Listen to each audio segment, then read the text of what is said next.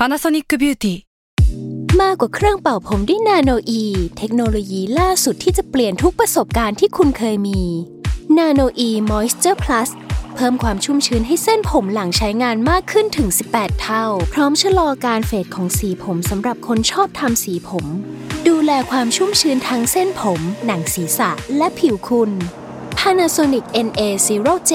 มีเทคโนโลยี nanoe ที่ care only you s a l m o n PODCAST มัน สด อร่อย ทฤษฎีสมคบคิดเรื่องลึกลับ สัตว์ประหลาดฆาตกรรม ความลี้ลับที่หาสาเหตุไม่ได้ เรื่องเล่าจากเคสจริงที่น่ากลัวกว่าฟิกชั่น สวัสดีครับ ผมยศมันประพงศ์ผมธัญวัฒน์อิพภูดม นี่คือรายการ Untitled Case สวัสดีครับ ยินดีต้อนรับเข้าสู่รายการ Untitled Case Gray Area ตอนที่ 27 ครับผม ครับ สวัสดีครับ วันนี้ผมมีหมอนมาด้วย เอ้ยคุณคุณรู้สึก insecure เวลาไม่มีหมอนอะวันนี้ผมรู้สึก insecure ไม่เคยอัดพอดแคสต์แบบไม่มีหมอนแบบนี้มาก่อนทำไมอะแล้วปกติเออปกติพี่ก็ต้องกอดหมอนเนาะช่วงนี้ผม insecure อะไมีเออทำไม แฟนไม่อยู่ไงก็แบบว้าวุ่นนะเออ อะไรวะ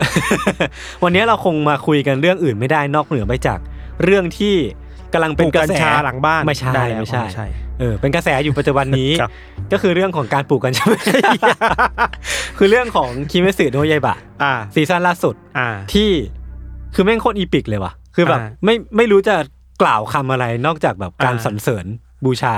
อ่า ต้องบอกกันว่า spoil ชิบหายเลยถูกป่ะอ่าอ่าใช่ใช่เราใช่จะ spoil แอนิเมะจนถึงตอนล่าสุด ใช่คือส่วนตัวผมเองเนี่ยก็ไม่ได้อ่านมังงะอ่าแล้ววันเนี้ยผมก็จะได้รับการ spoil จากพี่ธัญด้วยเช่นกัน ไม่เราจะพูดถึงแค่อนิเมะพอ อ่าไม่ไม่เลยไปจากอนิเมะไม่เลยไปจากอนิตอนเมะล่าสุด เออเออเออเออ spoil แน่นอนถ้าใครยังไม่ดูก็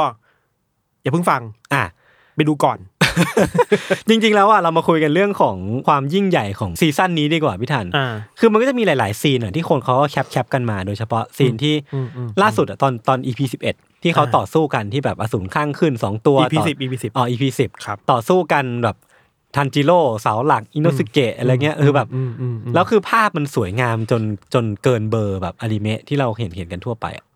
คือเราคิดว่า production มันระดับแบบหนังโรงแล้วอะเออระดับแบบเออภาพหนังโรงอะผมว่ามันสวยกับ Mugen Train อีกเราว่ามันประมาณนั้นเลยอะเออคือเอมัอนมันเทียบเทียบได้เลยเอาเรื่องอะเห็นเขาบอกว่าตอนสร้างทุนสร้างตอนหนึ่งสามล้านบาทหรือว่าอะไรพวกเนี้ยอ่าไม่รู้จริงหรือเปล่าเนาะแล้วก็แบบอ่าคือมันก็จะมีสตูดิโอที่ที่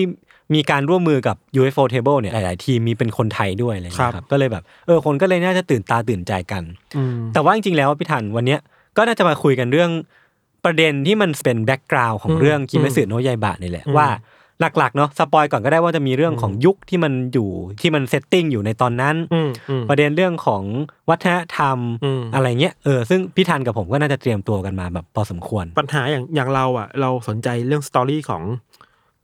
ของข้างขึ้นอ่าอ่าสองตัวนี้อ่ามมากอะเออเออเดี๋ยวค่อยมาว่ากันเนาะได้ได้ได้โอเคงั้นปูพื้นก่อนคือจริงๆผมมาเขียนสคริปต์มาแต่ผมลืมหยิบคอมมาไม่เป็นไรคือนี่คุณใช้ปลานนะสามารถไปเอาปลานคอมปลานมาได้ไหมปลานลืมของ หลักๆคือ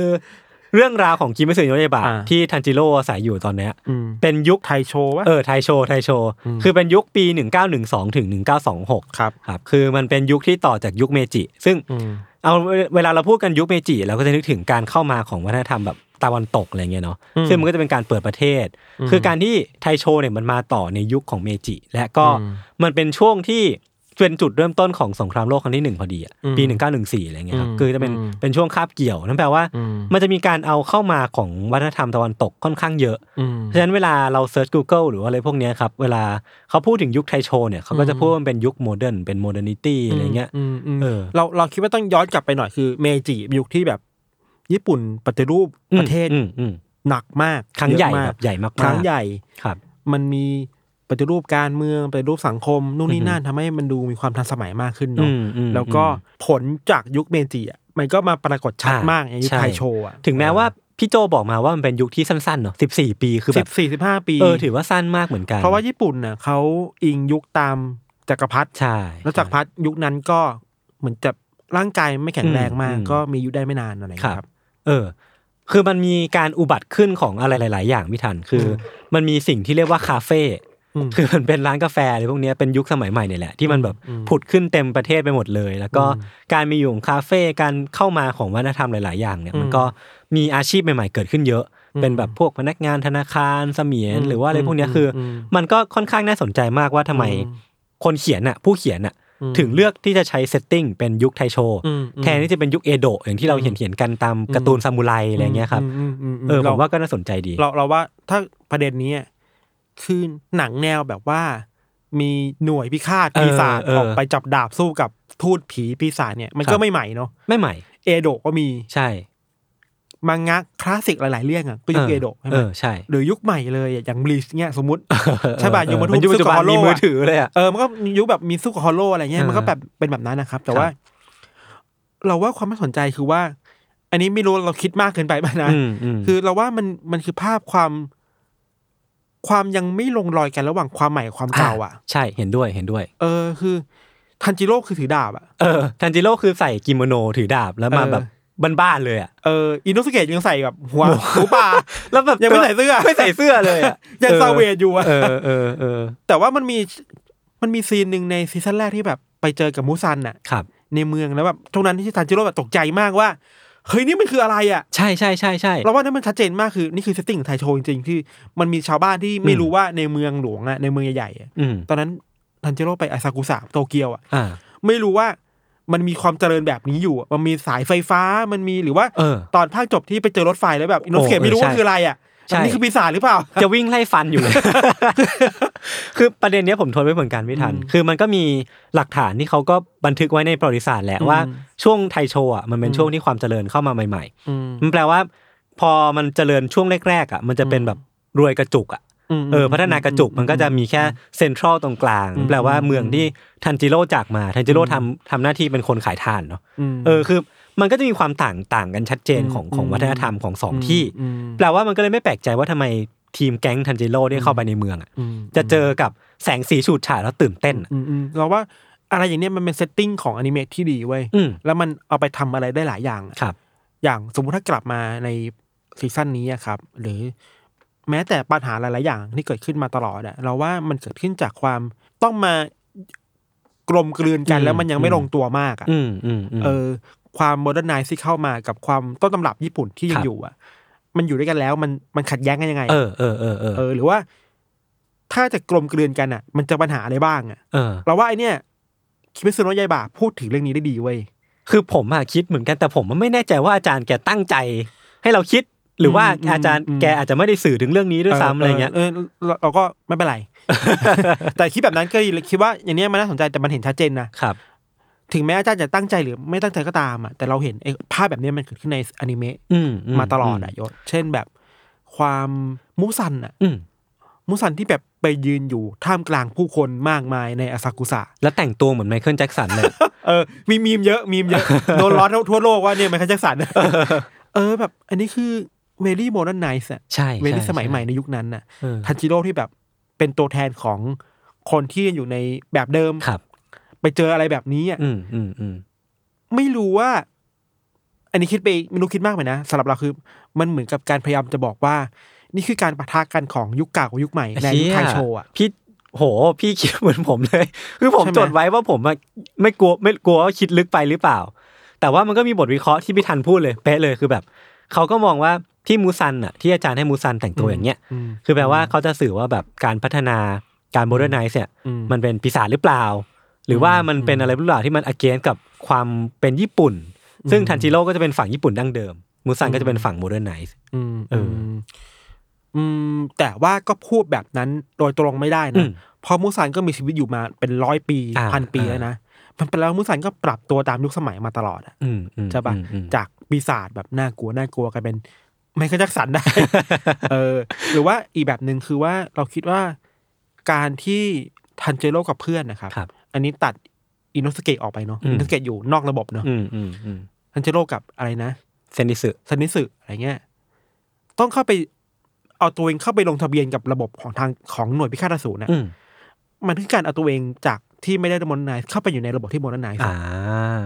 เช่นการมีเสื้อแบบอ่า เสื้อญี่ปุ่นที่ดูทันสมัยขึ้นน่ะอ่าฮะเดี๋ยวปะมีนู่นนี่นั่นมีดาบอะไรที่มันทันสมัยขึ้นน่ะเหมือนมีเกรดบอกว่าเสื้อสูทสีดำอะครับเอามาจากชุดทหารในอดีตอ่าเออแต่มันปรับให้มันดูทันสมัใช่ยขึ้นใช่น่ะใช่ใช่เออ เราคิดว่า มันก็มันเขาพูดถึงสภาพที่คนในยุคไทโชว์อะ คนที่อยู่อืมรอบเออนอจริงกอะจริงจริงต้องเข้าไปอยู่ในศูนย์กลางมากขึ้นน่ะอะฮะ เออทันจิโร่จะศูนย์กลางเพราะต้องไปอยู่ในหน่วยพิฆาตอสูรเหมือนไปรับราชการ เออแบบนั้นน่ะแบบนั้นน่ะเออเออเออเข้าไปอยู่ในระบบของทางการมากขึ้นน่ะครับแล้วทางการมันคือความเลเ e เซนความ modernize ไงอืมอะไรแบบนั้นน่ะอืมแต่ว่าไอ้หน่วยพิฆาตอสูรมันก็ไม่โมเดิร์นไนซ์ขนาดนั้นน่ะอืมมันยังคงธรรมเนียมแบบญี่ญี่ปุ่นแบบเออญี่ปุ่นเก่าๆอยู่เนี่ยว่าเออเออเออออะไรเงี้ย ซึ่งในอีกแง่หนึ่งของของยุคไทโชอะครับพอเราพูดถึงความเจริญเนาะอืมมันก็จะไม่ใช่เจริญแค่ทางด้านวัตถุ เท่าที่ดูมาเขาก็จะบอกว่า ช่วงไทโชเนี่ยมันก็เป็นจุดเริ่มต้นของทฤษฎีอะไรหลาย ๆ อย่าง แล้วก็เหมือนแบบคนก็เริ่มตื่นรู้ทางการเมืองมากขึ้น ผมไม่แน่ใจว่ามันกระจายไปมากแค่ไหนเนาะแต่ว่าในแง่หนึ่งของคนที่อยู่ในเมืองอะอืมเขาก็จะเสพอะไรพวกนี้มากขึ้นอืมอืมแล้วก็มีความฉลาดมากขึ้น มีความแบบรู้เรื่องราวต่าง ๆ เยอะมากขึ้น ได้ได้เสพสื่อมากขึ้นด้วย อ่าใช่อืมอืมแล้วก็ในแง่หนึ่งอะผมคิดว่าอาจารย์เขาเลือกเลือกได้น่าสนใจมาก ๆ ที่มาอยู่ในยุคนี้ เพราะว่ามันเป็นช่วงที่คนเริ่มไม่กลัวพูดผีแล้วอะเออ น่าสนใจเออคนเริ่มแบบเชื่อในเรื่องอื่นมากขึ้นน่าสนใจแล้วก็เลิกคิดถึงวัฒนธรรมดั้งเดิมของของญี่ปุ่น อย่างเช่นเรื่องพูดผีปีศาจอะไรเงี้ยครับอืมมันก็แปลว่าอืมหน่วยหน่วยพิฆาตหน่วยหน่วยพิฆาตอสูรมันนะอ่าอ่าเออ คือมันก็กลายเป็นหน่วยลึกลับไปอะหน่วยลับๆหน่วยที่อยู่ในเออเออซอกหลืบอะไรเงี้ยคนไม่ค่อยรู้จักไม่คค่ออยยปัดกวาดเป็นใช่ FBI ในยุคนั้นเออเพราะคนมันไม่รู้แล้วว่าแบบมีพูดผีปีศาจอยู่ เออเราแต่ถึงอย่างนั้นนะครับที่ว่ายุคไทโชอะมันไม่สามารถ พูดโดยยกตัวเองหนีไปจากเมจิได้อ่าครับคือเมจิมันทำอะไรหลายอย่างเนี่ยอย่างที่เราบอกไปเนอะอย่างแรกที่สำคัญมากคือ มันยกเลิกระบบศักดินาอืมที่แบบที่ดินต่างๆ อยู่กับอืมเจ้าขุนมูลนายมันกระจายมากขึ้นเนอะมันยกเลิกการครอบครองที่ดินของศักดินาอืมแบบทำให้คนเข้าถึงที่ดินมากขึ้น แต่มันก็จะมีปัญหาอยู่แหละ รวมถึงแบบ ไอภาพจำของซามูไรติดดาบเนี่ยอืมมันก็ถูกสลายไปอืมอืมในยุคเมจินี่แหละอืมคือซามูไรแบบ ทันจิโร่อะกลายเริ่มกลายเป็นสิ่งตกค้างทางประวัติศาสตร์ไปเป็นแล้วโบราณอะเป็นของโบราณไปแล้ว ใช่เริ่มเป็นสิ่งที่แบบ ไม่ได้ modernize แล้วอะไรเงี้ยอ่าเราเลยบอกว่านี่แหละ การ setting อนิเมะหรือมังงะในไทยโชว์เนี่ยโคตรดีเลยเว้ย ใช่คือเออมันพอคือการปะทะกันระหว่างความเก่าความใหม่อะตอนแรกผมไม่รู้เลยเว้ย แล้วพอเออพี่ทันพูดกับพี่โจเมื่อวานอะผมก็ไปนั่ง search ดูผมก็รู้สึกว่าอ๋อเออว่ะแม่งมีเหตุผลหลายอย่างที่มัน support ว่าทำไมอาจารย์ถึงเลือกช่วงเนี้ย แล้วมันมันดู work พอดี เพราะว่ามันมีหลักฐานทางบริบทที่มันซ้อนทับกัน หรือแม้กระทั่งว่าย่านเริงรมย์อะพี่ทัน ที่เป็น setting หลักของภาคเนี้ยซีซั่นเนี้ยอืมก็เป็นสิ่งที่มีอยู่จริงใช่ใช่ตั้งแต่ใช่ยุคเอโดะเลยแหละใช่ใช่ยุคใช่เขามันมันคือย่านโยชิวาระเออโยชิวาระเออแล้วก็อาจารย์เขาเลือกที่จะใช้ย่านเนี้ยซึ่งผมเองก็มานั่งวิเคราะห์กันหลาย ๆ อย่างว่าแบบเออทำไมถึงต้องใช้ย่านนี้ เออ ในส่วนแรกก่อนที่ที่อยากพูดถึงกับพี่ทัน น่าจะเห็นตรงกันมันคือเรื่องของ โสเภณีแหละเรื่องของแบบอืมอืมอืมโออิรันอะไรเงี้ยครับหรือว่าระบบระบบที่มันเกิดสิ่งนี้ขึ้นมาอืมเท่าที่ผมไปดูคลิปมาพี่ทันอันนี้ไม่แน่ใจเรื่องความถูกต้องขนาดนั้นอืมอืมอืมแต่ว่าเมื่อกี้มีมีบางคนที่ที่เล่าเรื่องความเป็นมาเป็นไปของของอาชีพเนี้ยนะครับอืมอืมคือเขาบอกว่าเมื่อก่อนอะ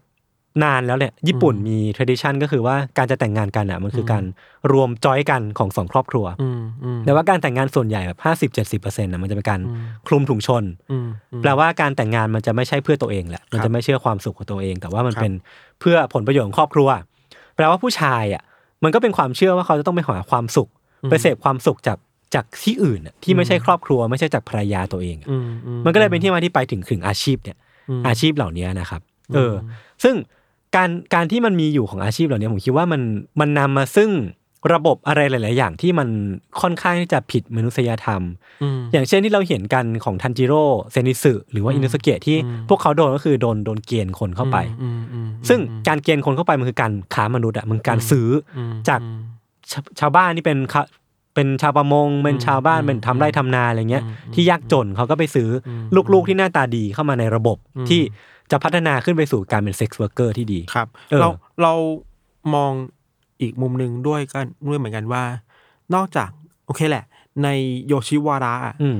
มันก็จะน่าจะมีเด็กๆที่ถูกบังคับ อืมเข้าไปทำงานครับไม่ใช่แค่เด็กผู้หญิงนะอือฮึเด็กผู้ชายหลาย ๆ คนที่แบบอยู่ในตระกูลที่ไม่ดีอะ ก็ถูกขายไปอ่าให้กับคนในโยชิวาระแบบไปเป็นคนรับใช้โอเอรันออีกทีเอหนึองเอออะไรอย่างเงี้ยครับเออมันก็มีสภาพความแบบนั้นอยู่นะใช่ใช่ถามว่าในโยชิวาระมีปัญหาไหมมันมีอืมมีปัญหาเรื่องการที่เด็กถูกจับยัดเข้าไปทำงานอืมโดยที่ไม่เต็มใจครับ แต่ว่าในอีกแง่หนึ่งอะโออิรันในญี่ปุ่นหรือว่าอะไรแบบเนี้ยบางคนก็ consent ที่จะเข้าไปนะอ่าอ่าอ่าใช่ใช่ต้องต้อง fair fair เออบางคนก็แบบมองว่า ในยุคนั้นอะบางคนมองว่าโออิรันชั้นสูงคือไฮโซไปเลยนะเว้ยอืมอืมคือแบบการเห็นโออิรันชั้นสูงได้เนี่ยคือไม่ใช่เรื่องปกตินะอืมอืมต้องเป็น rare event มากๆที่คุณจะเห็นโออิรันชั้นสูงออกมาเดินข้างนอกอะอย่างที่เราเห็นกันในการ์ตูนคือมีการเดิน parade เนาะใช่ใช่เดินขบวนมันก็มาจากเรื่องจริงอะครับก็เป็นแบบนั้นนะครับ มันถือว่าโออิรันเองก็ต้องสู้เพื่อฐานะที่สูงขึ้นในวงการอืมโออิรันด้วยอืมเหมือนกันน่ะเออผมผมว่าดี เพราะว่าถ้าถ้าเราพูดกันว่ามันเป็นการแบบ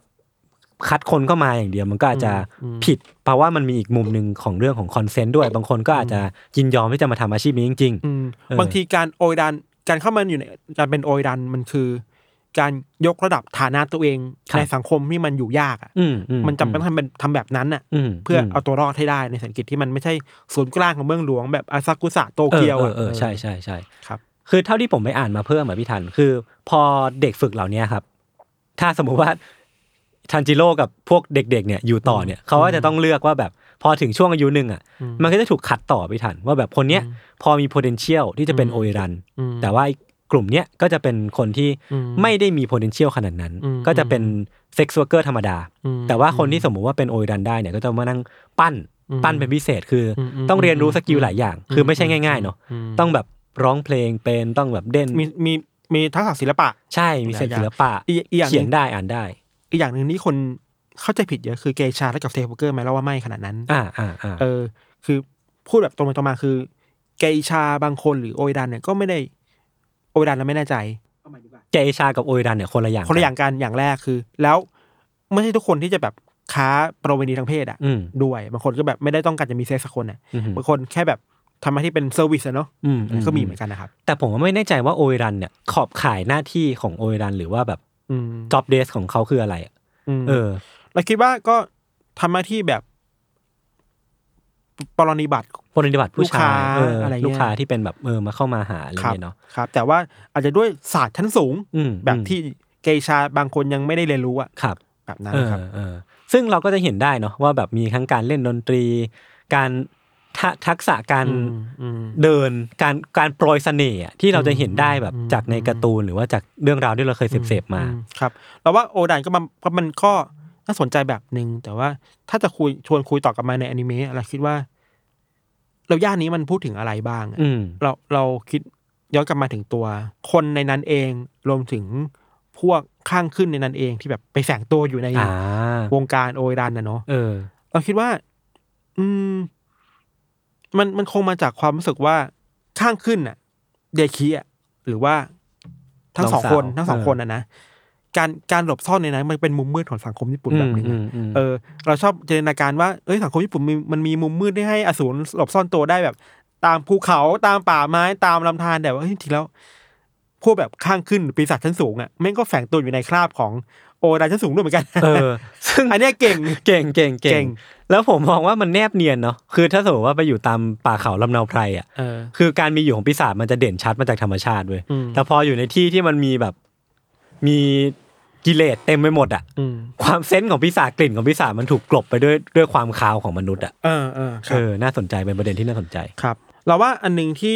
เราทดมาอยากคุยคือชีวิตของดาร์คีกับคิวทาโร่อะอ่าอันนี้เป็นประเด็นที่พี่ทันดูดูคิดกับมันมากเหมือนกันเนาะเออเออเราเรารู้สึกว่า จริงๆแล้วในอนิเมะถ้าใครดูตอนจบไปอะ ของภาคล่าสุดอะ น่าจะเฉลยแล้วแหละเนาะอือหือคือตามมางานมันก็เฉลยแหละว่าครับชีวิตของสองคนนี้มันต้องเจออะไรมาบ้างอะอือหือแล้วเราคิดว่าเอออันนี้มันโคตรยูซีเลยเว้ยยศอืมอืมเราเราคิดอย่างนี้นะว่า ถ้าเราเทียบ ดาคิกับกิวทาโร่ว่าเป็น serial killer อะอืมนี่คือเลเบเซนภาคสังคมอ่าได้เหมือนกันนะเออเออเออเออถ้าตัดความเป็นปีศาจออกไปก่อนอะเออเออแล้วพูดถึงว่าดาคิคิวทาโร่ต้องเจอกับเกิดมาด้วยความยากจนมากๆอะอืมอยู่ในมุมมืดของย่านเริงรมอีกทีนึงอะอ่าอ่าคือย่านเริงรมก็มืดแล้วถูกไหมอันนี้แบบมืดไปอีกใช่ไหมมันเป็นถึงความมืดในแง่ความดาร์กจิตใจคนอะครับก็มืดแบบนึง นี่คือซอกหลืบของของมุมนั้นอีกอะ อือหือแล้วต้องเจอกับความยากจนหาข้าวกินไม่ได้ ต้องไปคุยกินแบบกินหนูอะไรเงี้ยอืมบางช่วงนะความยากจนที่ต้องต้องเจอครับอืมต้องดิ้นรนเยอะอย่างดาคีเองก็ต้องเข้าไปสู่ในวงการเกอิชาอือหือด้วยอะครับต้องฝึกฝนเพื่อให้แบบมีชีวิตอยู่รอดไปอะอืมแต่เธอก็เจอปัญหาเยอะแยะมากมาย กิวทาโร่เองนะที่เป็นผู้ชายอะก็ต้องสู้ในอีกแบบหนึ่งคือถ้าสองคนก็สู้มาหนักมากอะอือฮึเพื่อที่จะอยู่รอดได้ในสังคมที่มันเหลื่อมล้ำหรือมันยากจนสูงมากครับๆ โอกาสมันไม่ได้มีเท่ากันทุกคนอะในโยชิวาระอะครับอือฮึแล้วสองคนนี้ก็เป็นคนที่ตกหล่นมาจากแสงไฟอะอืมเออเราคิดแบบนั้นดีกว่า อืมแล้วสุดท้ายก็เข้าใจว่า เข้าใจว่าดาคิก็แบบเหมือนจะไปแทงคนอืมเป็นเหมือนจะไปแทงคนในที่เป็นลูกค้าอือฮึแล้วมีเรื่องบานปลายนู่นนี่นะทำให้ทั้งสองคนก็ถูกแบบทำร้ายกลับมาอะไรครัเงี้บยพี่ชายก็โดนทำร้าย กิวทาโร่เองอะก็ทำหน้าที่เป็นแบบ ถูกตีตราเหมือนกันนะอ่าด้วยรูปลักษณ์ภายนอก อ่าด้วยนิสัยอะไรเงี้ยสุบอกมองนี่เป็นแบบเด็กเด็กเลวอะอืมเด็กที่แบบไม่ควรมีคุณค่าในสังคมอะไรเงี้ยครับ สุดท้ายแล้วทั้งสองคนก็ถูกแบบ ถูกทำให้ถอยออกมาจากศูนย์กลางของสังคมมากขึ้นเรื่อยๆอะอ่ายากจนแร้นแค้นต่อสู้ไม่ไหวอะไรเงี้ย แล้วก็มีอสูรเข้ามาครับเอาเลือดของมูซันมาให้กินอืมแล้วก็กลายเป็นข้างขึ้นอืมในสุดอะไรเงี้ยถ้าพูดแบบเนี้ยถ้าพูดแค่ setting ว่าเกิดใน background ที่ยากจนต่อสู้หนักอะอืมนี่มันก็คือเนซึโกะ นี่มันก็คือแบบทันจิโร่ทันจิโร่เลยนะเว้ยเออคือใน sense ของความยากจนที่ต้องสู้อะอ่าฮะทันจิโร่เนซึโกะก็อยู่ในครอบครัวที่แบบยากจนอะอ่าต้องแบบไปที่เรียกนะไป ไปทำฟืนครับทำไฟ อยู่ในชนบทอะเออเหมือนกันเลยนะ แต่แค่ path อะเออทางเลือกของทั้งคนอะที่เจอมันไม่เหมือนกันไงเป็นแบบ choice ที่เขาเลือกหรือว่าสิ่งที่เขาไม่ใช่ choice ซะกัน คือมันมันเป็นเส้นทางที่ถูกถูกอยู่ข้างหน้าอืมไม่เหมือนกันเนาะอืมอืมทันจิโร่ต้องเจอกับ โอเคแหละ ครอบครัว อืมถูกฆ่ายกครัวใช่ป่ะก็ต้องอยากล้างแค้นที่เหมือนอืเอมเลนเนาะอืมอืมอยากล้างแค้นก็เลยมาเป็นหน่วยพิฆาตอสูรนะอืมส่วนสองคนเนี้ยก็อยากจะล้างแค้นคนที่ทำกับพวกเขาเหมือนกันอะแต่มันเหน็ดเหนื่อยเหลือเกินเนาะเออแต่เขาแค่บังเอิญไปเจอกับปีศาจไงเออทันจิทันจิโร่เจอกิยูเออสองคนนี้เจออสูรใช่มันคือเส้นทางที่สังคมไม่ได้เลือกเองอะครับ แต่ว่าสังคมมันบีบให้ทุกคนต้องมาเจออะไรเงี้ยอืมทันจิโร่โชคดีที่เจอกิยูอืมพาเข้าหน่วยพิฆาตอสูรเป็นแรงบันดาลใจได้อืมแต่ว่าดาคิกิวเทโร่เจอกับปีศาจอะแล้วก็พาเข้าพิสูจน์ในวงการปีศาจไปอะครับ มันแปลว่า เราเวลาเราบอกว่าคนหนึ่งทำไมเลือกแบบนี้ เพราะเขาไม่มีทางเลือกแล้วไงเออจริงต้องเข้าใจอะอืมเราไม่รู้ว่าทันจิโร่หรือตัวตัวพวกเราเองอะถ้าไปอยู่ใน setting เดียวกับกิวทาโร่หรือดาคิอะจะเลือกอะไรอะ อืม เพื่อเอาตัวรอดอะอืมมันมันยากนะมันมันก็เลยเป็นที่มาที่อาจารย์แกเล่า ว่าเวลาตอนทันจิโร่จะสับสับคอกิวทาโร่อะอืมอืมอืมมันจะมีบางช่วงที่ glimpse ขึ้นมาว่าแบบเออ เออมันคือตัวมันกับใช่ครับเกซึโกะเลยนี่หว่าเออมันคือผู้พี่น้องกันอะเราคิดว่าเนี่ยอาจารย์อาจารย์ตั้งใจเว้ยใช่ใช่เพื่อให้ใช่เห็นภาพภาพตรงข้ามของโอ้โหนิสโกะกับทันจิโร่อะครับเราว่าเนี่ยโคตรน่าสนใจเลยแล้วก็อืมอีกอย่างหนึ่งคือ เวลาจะบอกว่าเราจะเห็นใจได้ไหมอะอืมเราคิดว่าในเซตแบบหนึ่งอะอนิเมะทำให้เราเข้าใจชีวิตของกิทาโร่กับดาคิ ชัดเจนมากขึ้นว่าทำไมสังคมต้องเลือกมาทางนี้อะอืมแต่ว่ามันไม่ได้แปลว่าเราจะไป justify หรือให้ความชอบธรรมในการกับเป็นอืมการฆ่าคันฆ่าคนในขนาดนั้นอะ มันก็กรณีเดียวกับที่เราพูดถึงพวกฆาตกรต่อเนื่องแหละใช่นะใช่เราเข้าใจว่าบริบทเขามาเป็นมาอย่างไง แต่ว่าอืมทั้งหมดที่เราเข้าใจมันไม่ได้ทำให้การกระทำผิดของเขามันชอบทำอืมสองคนนี้ฆ่าคนไปเยอะกินคนไปเยอะเออฆ่าเสาหลักไปเป็นสิบอะเออเออเออคือแบบก็ไม่ได้เรื่องดีเนาะการฆ่าคนน่ะ แต่แค่ณจุดจุดๆหนึ่งอะเราคิดว่า มนุษย์เราเองมันมันมีจุดที่เปราะบางอะอือฮึเวลาเราอยู่ในบริบทที่มันแรงแค้นนะครับยอืศมอืมแล้วตัวเลือกที่เข้ามาบางทีมันมันเลือกไม่ได้นะใช่ใช่ใช่มันเลยบอกทำไมคนนี้ไม่เลือกทางที่ดีแต่ในชีวิตเขานะตอนนั้นเองอะเราคิดว่ามันอาจจะไม่เหลือทางเลือกอีกแล้วก็ได้นะ อืมการไขว่คว้าหาทางเลือกเดียวที่อยู่ตรงหน้าที่ถูก ถูก offer มาอืมอาจจะเป็นทางรอดเดียวที่มีอยู่ก็ได้นะอืมคือความยากจนมันมันมันทำมันทำให้คนมันไม่ได้มี option เยอะขนาดนั้นอะอืมอืมอืมอืมเออ ซึ่งผมคิดว่าอาจารย์แกก็สอดแทรกแง่มุมเหล่านี้มาได้แบบค่อนข้างค่อนข้างดีเนาะแบบใช่พอดีอะเราไม่ได้ไม่ได้แบบดราม่าจนเกินไป มันจะมีแบบอืมเส้นของ action ที่ยังดุเดือดอยู่ แต่ว่าอืมมันก็ไม่ได้ไม่ได้เชิงว่าเราเห็นใจตัวละครแต่เราเข้าใจอืมเข้าใจมันมากขึ้นอะมันทำให้ดูเทาๆ อะ เออเออว่าแต่ละคนเผ ชิญหน้าอะไรมาบ้างก่อนจะมาเป็น สิ่งที่น่ากลัวได้ในวันนี้อะซึ่งมันก็ไม่ใช่แค่สองคนนี้เนาะไม่ใช่แค่สองพี่น้องเนาะอืมอืมอืมผมคิดว่าศูนย์ข้างขึ้นอย่างที่พี่ทันเล่าให้ฟังวันก่อนอะคือแบบ แต่ละตัวละครอะก็จะมีแบ็กกราวด์เรื่องราวที่ที่ไม่เหมือนกันอะอืมแต่ว่าตอนนี้น่าจะพูดไม่ได้มากเนาะเพราะว่าอืมศูนย์ข้างขึ้นผมมันไม่กี่ตัว อืมอืมใช่ปะอืมอันนี้เป็นข้างขึ้นอย่างเป็นทางการตัวแรกอืม ที่เจอแล้วโหดอืมขนาดนี้โหดชิบหายแต่ว่ามันจะมีพวกข้างแรมครับผ่านผ่านๆมาไอ้ครอบครัวแมงมุมอ่าครอบครัวแมงมุมผมว่าก็ก็เศร้าอันนั้นน่ะก็เศร้านะ ก็เศร้าก็เศร้าคือ ทุกคนโหยหาการมีครอบครัวเออก็เลยต้องสร้างครอบครัวปลอมๆขึ้นมา ผ่านเครือข่ายการเป็นปีศาจอะเออ มันเหมือนแบบว่าเวลาเราเราพูดถึงเรื่องราว UC ที่เราแบบอืม พูดถึงคนคนหนึ่งที่อืมอาจจะมีครอบครัวในอดีตที่อืมไม่ได้เติมเต็มเขาอะหรือว่ามันอืมไม่สมบูรณ์อะอืมเขาก็อยากที่จะมีครอบครัวเป็นของตัวเองอืมแต่ว่าอืมการที่จะอยากมีครอบครัวเป็นของตัวเองมันนำไปสู่แบบ การเป็นอาชญากรใช่หรือว่าอะไรใช่พวกเนี้ย ใช่ แล้วว่ามัน มันทำให้เราเห็นมิติความเป็นมนุษย์มากขึ้นในครับตัวร้ายของเรื่องครับอืมอืมถามว่าพวกนี้เป็นตัวร้ายไหมก็ใช่แหละเขาอาจารย์ใช่ปูแล้ไม่วขนาดนั้นลาชิบหายแต่ว่าก็ต้องถามต่อไปว่าแล้วตัวร้ายที่จริงของเรื่องคืออะไรอะคืออ่าปัญหาสังคมหรือเปล่าครับคือปัญหาความเหลื่อมล้ำหรือเปล่าครับอือหือมันกลับมาโจทย์ที่ว่าไอการที่เอ่อเราคิดว่านะอันนี้เราคิดไปเองนะอาจารย์คงไม่ได้คิดอะเราไม่รู้ไม่รู้ว่าอาจารย์คิดแต่อาจารย์ไม่ได้บอก เอาเป็นว่า ไอการมีอยู่ของพวกปีศาจเหล่านี้ใน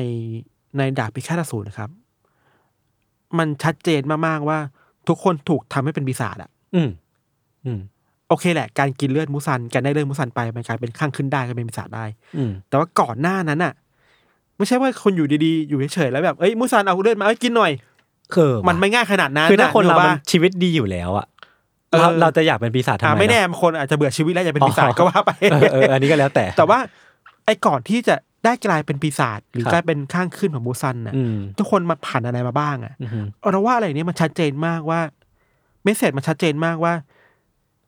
การเป็นปีศาจมันถูกสังคมสร้างขึ้นมาให้เป็นน่ะ อืมอืมมันไม่ใช่แค่ปัจจัยส่วนบุคคลอย่างเดียวอะอืมเนี่ยเราพูดไปอย่างนี้มีคนมาด่าเราอยู่ว่า ไม่สนใจเรื่องบุคคลเลย โอเค ทุกคนทำผิดเว้ย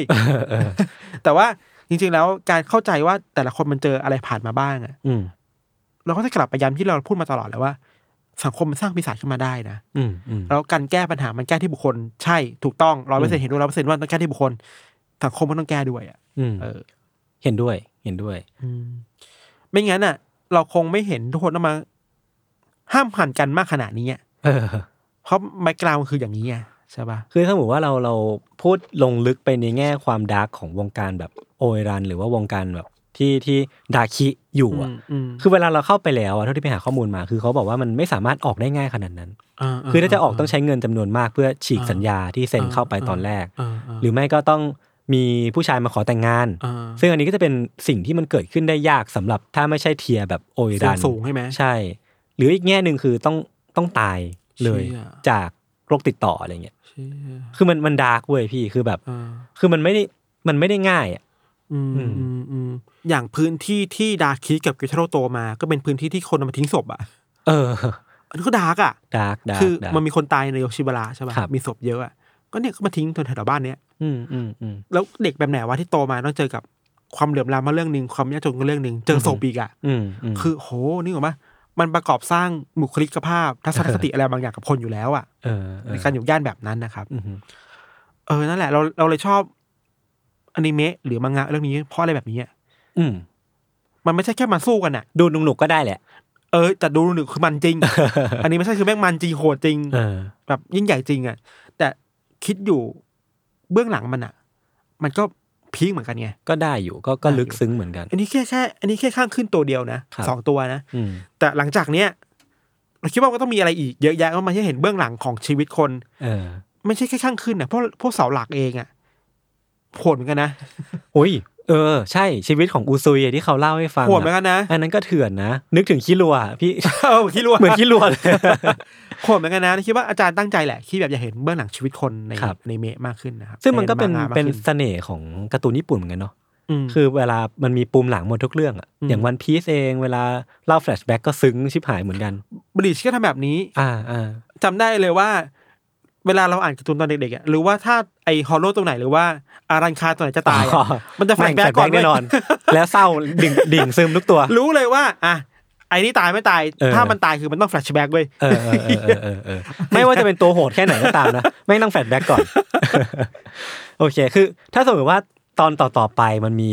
ออกมาอีกอะอืมก็อาจจะมาชวนคุยกันอีกรอบหนึ่งแล้วกันอืมมันมีบางเรื่องที่เราทดไว้ครับ คือว่า เรื่องความเป็นเมืองทันสมัยอะอ่าคมันรับก็ส่งผลต่อการ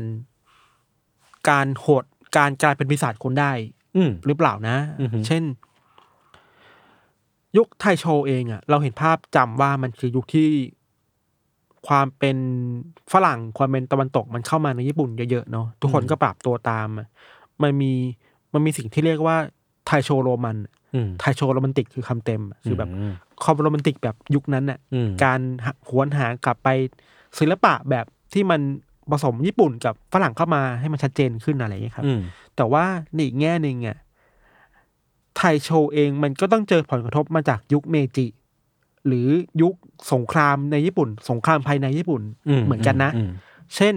เด็กๆ ในบางครอบครัวที่เป็นครอบครัวแบบซามูไรเข้มข้นน่ะอืม พ่อแม่ก็ต้องเสียไปจากสงครามอะอืมพ่อต้องจากไปอะไรเงี้ย มีเด็กอืมกำพร้าเยอะแยะมากมายเนาะมีเด็กที่ถูกทอดทิ้งเยอะ มีสังคมที่ครอบครัวหรือบางครอบครัวไม่สามารถขึ้นมาจากความขัดแย้งในยุคก่อนเมจิได้อะอืมอืมมหรือยุคเมจิมันคือการพูดง่ายๆคือการพัฒนาแบบอุตสาหกรรมอะอืมอุตสาหกรรมมันมันกระจุกตัวอยู่แค่บางพื้นที่หรือเปล่า อะอืมแต่บางพื้นที่มันยังเข้าไม่ถึงการพัฒนาอุตสาหกรรมแบบเข้มข้นแบบนั้นนะครับ อืม ทันจิโร่ชัดเจนมากอยู่บนเนินเขาบนชนบทใช่ปะดาคิกิทาโร่ก็อยู่ในซอกหลืบของโยชิวาระอะมันมีมุมแบบนี้อยู่อะ ที่เวลาเราพูดถึงการพัฒนาแล้ว มันไม่ได้ไปมันมันไม่ได้ไปแบบครอบคลุมทุกทุกพื้นที่อ่าอะอ่าอ่าอ่าเออ แล้วมันมันทำให้คนถูกทิ้งอะ เข้าใจ เออคือเหมือนมันก็มีบางคนวิเคราะห์ว่าช่วงสงครามโลกครั้งที่หนึ่งอะพี่ที่แบบอืม ญี่ปุ่นชนะเนาะอืมเขาก็เลยแบบเป็นการรวยแบบก้าวกระโดดอะคืออมญี่ปุ่นคือทำอุตสาหกรรมแบบของใหญ่ๆอะพวกแบบอืมรถหรือว่าอะไรพวกเนี้ยอืมคือมันก็เลยแบบได้เงินก้อนโตมามากๆ แล้วเหมือนแบบอืมไม่รู้ว่าจะพัฒนา มันคือมันก้าวกระโดดจนเกินไปจนมันไม่อืมครอบคลุมอะไรอย่างนี้หรือเปล่าเนี่ย จริงอาจจะเร็วเร็วมาก อืมอืมมันก็มีคนที่ยังปรับตัวตามความเร็วนั้นไม่ทันนะครับอืมอืมอืมเออ แล้วมันก็มีความเหลื่อมล้ำแหละ แล้วความเหลื่อมล้ำนี่แหละ ก็กลายเป็นตัวที่สร้างอสูรขึ้นมาครับ ในแง่หนึ่งอสูรแบบที่เต็มใจจะเป็นอสูรอืม และไม่เต็มใจจะเป็นอสูรนะอืม บทสนทนาแบบหนึ่งที่มันเกิดขึ้นในเรื่องนี้บ่อยมากๆเลยประโยชน์มังงะก็มีอนิเมะก็มีคือ การพยายามของพวกอสูรที่พยายามแบบ เชื้อชวนว่า มาเป็นศูนย์ไหมขายตรงอะ ขายตรงอะ แกมาเป็นอสูรไหมขายตรงเคียวจูโร่อะเออเออเออคือทุกคนถูกเชื้อชวนให้เป็นอสูรไว้ยครับ แล้วมันก็จริง ๆ แล้วอะ ไอเหตุผลในการเชื้อชวนอะ มันก็ฟังขึ้นในบางแง่นะอือหือเช่น การมีชีวิตที่สมบูรณ์แบบ การไม่ต้องกลัวจะตายอ่าการเป็นแข็องมตะแกร่งเป็นอมตะไม่ต้องดิ้นรนอะ แล้วคนที่เชื่อในเหตุผลแบบนั้นก็กลายเป็นศูนย์ไปแปลว่าเขามีปัญหาอะไรบางอย่างหรือเปล่านะที่ต้องอืมที่ต้องเข้าไปเป็นแบบนั้นอะอืมอืมอืมหรือแม้กระทั่งว่าเราถามว่าเขาอ่อนแอหรือเปล่าที่เขาเลือกที่จะเป็นอสูรเราอาจจะตอบไม่ได้ขนาดนั้น ถ้าอ่อนแอก็ต้องต้องถามต่อว่า อ่อนแอเพราะว่าอะไรอะเออเออออะไรที่ทำให้คนอ่อนแอจนต้องยอมละทิ้งความเป็นมนุษย์มเพื่อกลายเป็นปีศาจไปอะอือหือนึกออกปะอือหือ the the real enemy คืออะไรในเรื่องนี้อะเออซึ่งเอาจริงๆแล้วอะบางทีแบบ อาจารย์แกก็ไม่ได้ไม่ได้พยายามที่จะ romanticize ความเป็นมนุษย์หรือเปล่าขนาดนั้นใช่ใช่ใช่ใช่ไม่เราคิดว่าอาจารย์เท่าๆหมดเลยเว้ยเออคือมันไม่ได้แบบมาบอกว่าการมีชีวิตอยู่การที่คุณจะนับอายุขัยตัวเองจนตายเนี่ยมันคือสิ่งสวยงามนะอืมคือในแง่หนึ่งมันก็ใช่เว้ยแต่ว่าอืมแกก็ไม่ได้ไม่ได้บอกว่าแบบมันมีขาวกับดำที่ชัดเจนขนาดนั้น ทุกทุกคนเท่าๆหมดเลยอะมันแล้วแต่คนมากๆกว่ามันปัจเจกมากๆแต่แต่แต่ละตัวละครอะเรื่องราวของแต่ละคนที่เจอมาในชีวิตอะมันก็บางทีมันก็โหดนะเซนอิตสึเนี่ย อืม ก็โหดนะเว้ยเอ้ยสสปอยไม่ป่ะสปอยมันมีมีแล้วในอี season แรกอ๋อเหรอถูกเล่ามาแล้วไงใน season แรกจำไม่ได้อะอดีตมันเป็นไงนะแบบโดนครอบครัวโดนปู่ไหมคุณปู่แบบ ฝึกจนโหดมากอะอ๋อจนแบบเด็กมันไม่อยากเป็นอะไรอะอืมอืมสุดท้ายก็จะเป็นแบบนักดาบที่ต้องหลับไปสู้ไปอะแล้วแม่งเก่งเนี่ยแต่แต่แต่ไม่ผเก่มงว่ามากนะไม่ผมเท่ว่ามากผมว่าดีที่ซีซั่นนี้แบบนอนนอนทั้งตอนเลย ดี ข้อดีของภาคนี้คือเซนสึพูดน้อยเว้ยเออแล้วแม่งเท่อะคือถ้าพูดปุ๊บอะไม่เท่เลยครับ สุดท้ายแล้วเราคิดว่า ดาบพิฆาตอสูรเองอะมันก็ชวนพวกเราไปตั้งคำถามแหละว่า อะไรที่ทำให้คนคนหนึ่งกลายเป็นปีศาจได้ อืมใช่แค่มูซันอย่างเดียวหรือเปล่าอะหรือมูซันแค่เป็นปลายทางอะ อืมอืมปัญหาคือสภาพสังคมหรือเปล่านะอืมที่ทำให้คนคนหนึ่งเลือกที่จะเป็นปีศาจเพื่อมีชีวิตอยู่รอดในสังคมที่มันโหดร้ายครับครับ ปัจจัยส่วนตัวเองก็ใช่ ใช่ใช่แต่ก็ปัจจัยทางสังคมเองก็ปฏิเสธไม่ได้ว่าก็มีผลมากเช่นกัน เออละเว้นสองอย่างนี้อย่างใดอย่างหนึ่งไปไม่ได้อะครับต้องคู่พูดไปคู่กันน่ะอือฮึแต่ที่เราพูดเรื่องสังคมเยอะเพราะว่าคนพูดเรื่อง ปัจเจกเยอะแล้วอืมเช่นไอ้นี่มันไม่ดียังไงไอ้นี่มันเลวยังไงอืมภาพมันชัดเจนมากๆเนาะอืมแต่ภาพที่ที่มันไม่ถูกพูดออกมาชัดเจนมันคือโครงสร้างแหละอืมที่คิดว่า ยิ่งยิ่งภาพมันเห็นแบบไม่ประจักษ์อะ ยิ่งต้องพูดเยอะอะมเพื่อให้มันเท่าเทียมกันอะครับครับ จริงๆมันก็ยังมีประเด็นอีกหลาย ๆ อย่างที่ถ้าคนดูก็น่าจะเห็นได้ชัดแหละ เรื่องของการมีอยู่ของโอเวรันเองในฐานะแบบอืมเป็นstatus object อืม ของผู้ชายในสมัยนั้นอืมอืมซึ่งอันนี้ผมว่ามันค่อนข้าง obvious มันค่อนข้างเห็นได้ชัดก็อืมถ้าสมมุติว่าใครมีประเด็นอะไรที่อยากคุยต่อก็มา comment ได้ใน YouTube ใน Twitter อะไรอย่างครับนี้ก็ได้คครัรับบแล้วก็ถ้าสมมติว่าใน season หน้ามันมีประเด็นเกี่ยวกับอสูรข้างขึ้นข้างแรมตัวไหนที่น่าสนใจอีกก็มาชวนคุยกันอีกได้ ครับ มี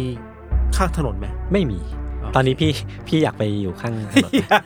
ครับ โอเคก็ประมาณนี้ครับ ติดตามรายการของเราทั้งสองคนได้ทุกช่องทางของ s ซ m m e r Podcast เช่นเคยนะครับ สวัสดีครับ ครับสวัสดีครับ